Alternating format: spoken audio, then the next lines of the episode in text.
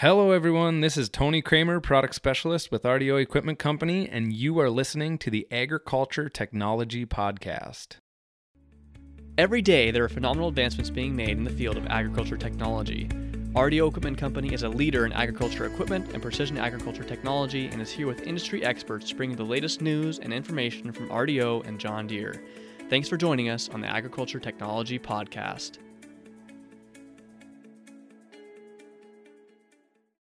Welcome back to another episode of the podcast. This is episode number 85, and today we are going to continue our conversation with Paul McFadden, who is the Director of Purchasing with RDO Water. Before we dive into the show, please take a moment to subscribe to our podcast if you haven't already. You can subscribe to the show on the many different podcasting apps we're streaming this to, such as Apple's podcasting app. It's on Stitcher, Overcast, SoundCloud, as well as many others. While you're out there, drop us a review. We'd really love to hear what you think about our show.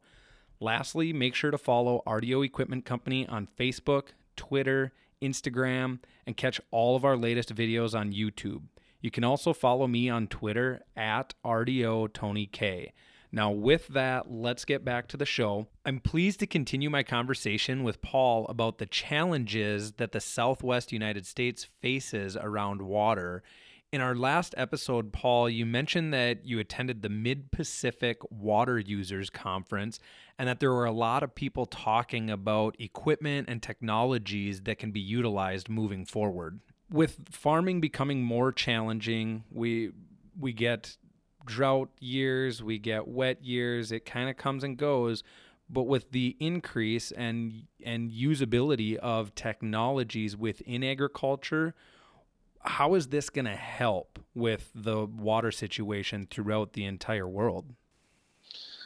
Well, I think uh, wow that that could that could take a probably a good hour to do a deep dive into all of that. I'm not sure we have that time, but I think it's important to understand that surface water, surface storage, is only one portion of the. I kind of kind of consider it a three-legged stool. You have surface storage, you have the conveyance or the canal systems that or river streams that move it from one place to another, and then you have groundwater storage. Without looking at all three, you're kind of getting a picture that may may or may not be accurate. So in California, for example, the last uh, five years, we've pumped two and a half million acre feet out of the ground more than has gone back in. So it, as a result of pumping that uh, sponge, if you will, uh, dry or drier, the soil level actually collapses, and it's it's a term called subsidence. As a result of that, now, I should say that California has taken action to monitor groundwater pumping. Just recently, they were the last state in the western uh, United States to actually put uh, sanctions in place or laws in place to monitor groundwater pumping. But as a result of that, there's some areas where, for example, the Friant Kern Canal that comes out of Lake Millerton on the west side of, uh, or the east side of the San Joaquin Valley, it's one of the major major canals uh, in the in the state, moving water up and down in east and west. As a result of this subsidence, there's a portion of that canal that has dropped and has reduced the capacity of the canal by 60%. So as water travels uh, into the into Lake Millerton from the San Joaquin River that flows from all the way up into Sacramento and out to the Delta, that the capacity of that canal has been reduced significantly by over half, and just because it's uh, the of the amount of groundwater pumping. So now farmers have less water, cities have less water, uh, and there's less water that's uh, in a in a situation like this winter where we have a lot of uh, a, a, the snowpack and and the rainfall is better than average we have 60% less capacity to move back into basins where we can recharge the groundwater. So, and the fix is uh, going to be, according to the uh, Bureau of Reclamation, the fix is about a $400 million fix. just for that one section of canal. And that's happening around the state. The infrastructure that we have in the state is uh, is very old. Some of it is uh, pre 1900s, and according to IBM, who's very involved in the water business and looking at technology to solve some of the issues, they're saying that every every every gallon of uh, water that travels through a pipe or a canal or a conveyance system in the state is lost to uh, because of leaking or, or, ruptures. That's you know one in five gallons. Now it, it's not all bad because it goes right back into the groundwater in many cases. But if we could be more efficient with our conveyance system, it would uh, it would solve a huge huge situation uh, in during drought conditions where we're able to be more sustainable as a as a group of people and a farming operations uh, throughout the state of California. And I suspect that it's uh, it's similar in in Arizona.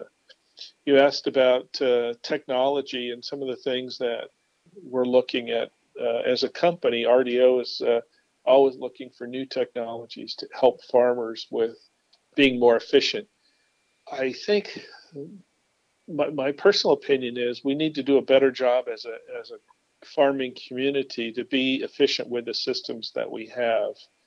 California and Arizona have about three quarters, 70, 75% of all the drip and micro irrigation used in the entire United States are based right here in California.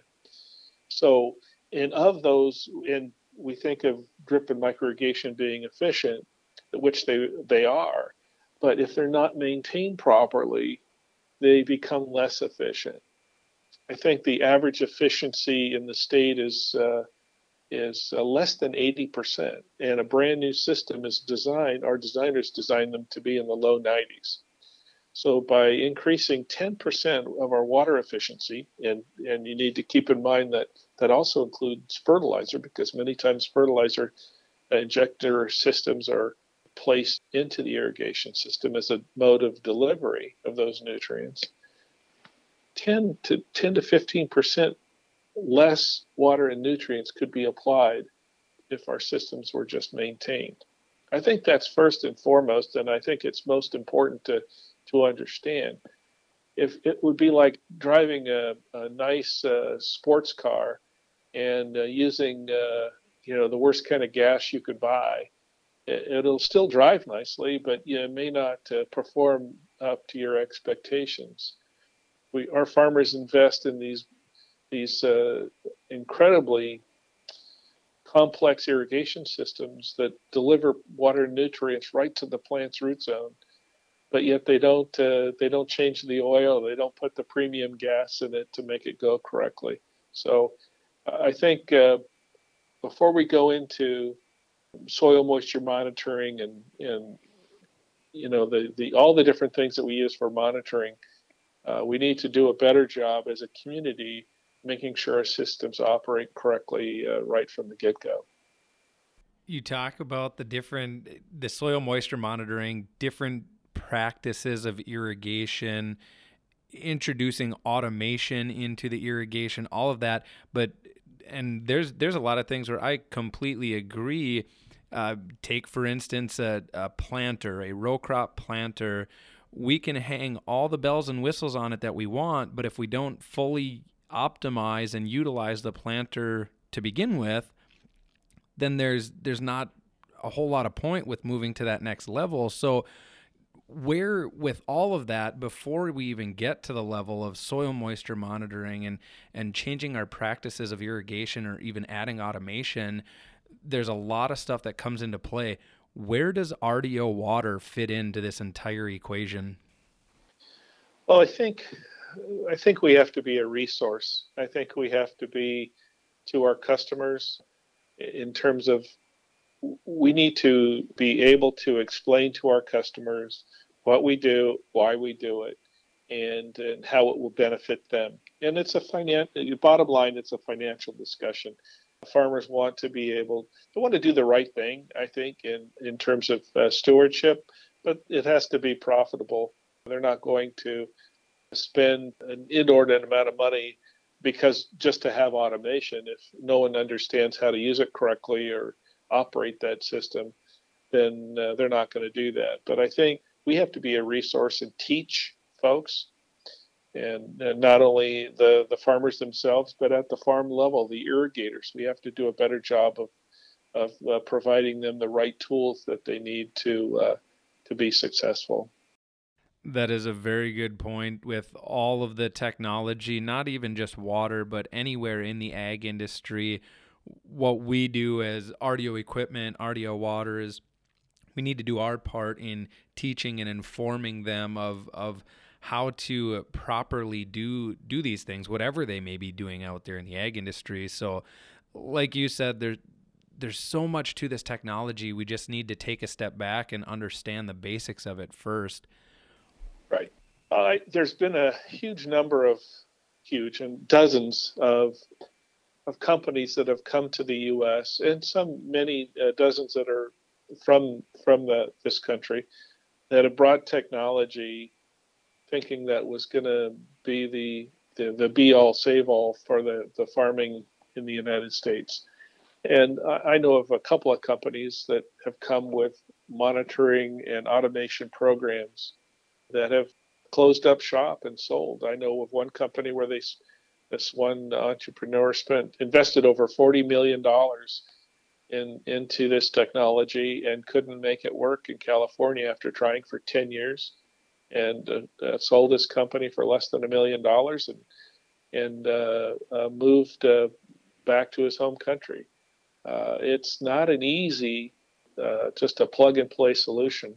when I was with John Deere, the water organization side of John Deere, they had they had some crop sense soil moisture monitoring equipment they integrated that into into a uh, farm sense uh, program and uh, it's my understanding that the whole after investing millions and millions of dollars on the soil moisture uh, monitoring probe that's been shelved so uh, it's not easy for whether you're a, a, small entrepreneur or a big company like uh, Deere. It's not a it's not an easy task to find the right solution for automation, or in this case, soil moisture monitoring, and then put it into a usable uh, format where growers understand it. And not only uh, growers, but irrigators. And it may not, English may not be their first language. So it has to be in multiple uh, languages and easy to understand. So, but it all starts with education. In this industry, being very difficult to to really know and understand everything and like you said there's been a lot of companies that have come and gone from the irrigation or water management industry. There's got to be with your experience uh, in that industry there's got to be some sort of a success story that you have that you know at the end of the day you kind of put a smile on your face and and uh, just kind of said yep this this is where water is going do you have any sort of a story like that to share paul I do. Uh, it's kind of an interesting story. We had a vegetable grower out in uh, on the central coast of California, who's uh, he was a uh, the owner was a uh, president uh, or a chairman, I should say, of the Western Growers Organization. we work closely with Western growers in California and Arizona, and we selected four farming operations to go out and do a, an audit. Well, the one uh, group that we audited was uh, they were growing about 80 acres of uh, celery crop. And we went in and we did a, an assessment of how efficient their system was operating. And the, the irrigator was having a real difficult time convincing the higher ups within the company they needed to to look at uh, replacing the drip irrigation tape in the system They'd used it uh, eight or 10 times. It was leaking. It wasn't very efficient. It was about a point, 0.82, 0.83 uh, efficiency from one emitter uh, in the field to the, the best to the worst emitter. It's a kind of a, a level of efficiency, about 83%. So, and as, as I mentioned earlier, the typical uh, system is in the low 90s. So we went back to the owner and we showed them by by replacing the drip tape going from an 80% efficiency to a 90% efficiency, uh, given the current price of celery in this 80 acre block, he could have made an additional $1.2 million uh, on that 180 acre block. And all of a sudden, the lights went on. And they, he said, you know what? I understand. You know, if you're using your yield increase is correlated to the efficiency, how efficient your irrigation system is. It's typically a one to one ratio. I understand if I can be more efficient with my system, uh, I could have made uh, an additional $1.2 million on this 180 acre block. And so I think for me, that was, uh, it was rewarding because we were able to convince that that fellow that, hey, you know, this, this is an important thing, whether celery is $46 a box or $4.60 a box, it's still significant. We still have to have to be cognizant of that, uh, the effect of efficiency. That's a great story, and it brings me right to the end of the show here, Paul. Being able to offer that grower the education, the information needed, and then also being able to offer the right solution or the fix to a solution he already has. If there's a listener out there that's kind of in the same situation where they just they aren't sure where to go or, or what to turn to when it comes to their irrigation or their situation with water in their specific area, where can they go? Who can they talk to if they want to learn more about RDO water and other irrigation systems? Well, they can always contact me. I'm happy to field uh, calls and uh, provide resources to folks. My uh, my email address is p mcfadden m c f a d d e n at rdowater.com. They can always send me an email, and I'll do my best to uh, point them in the right direction.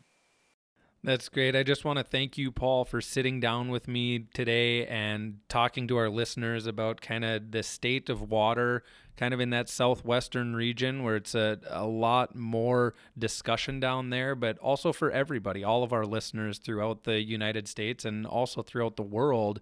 Kind of gives us a little bit more uh, information on on the importance of water and what we need to do as an ag industry to kind of help the entire situation. So thanks again for sitting down, Paul. Uh, you're quite welcome. My pleasure, Tony.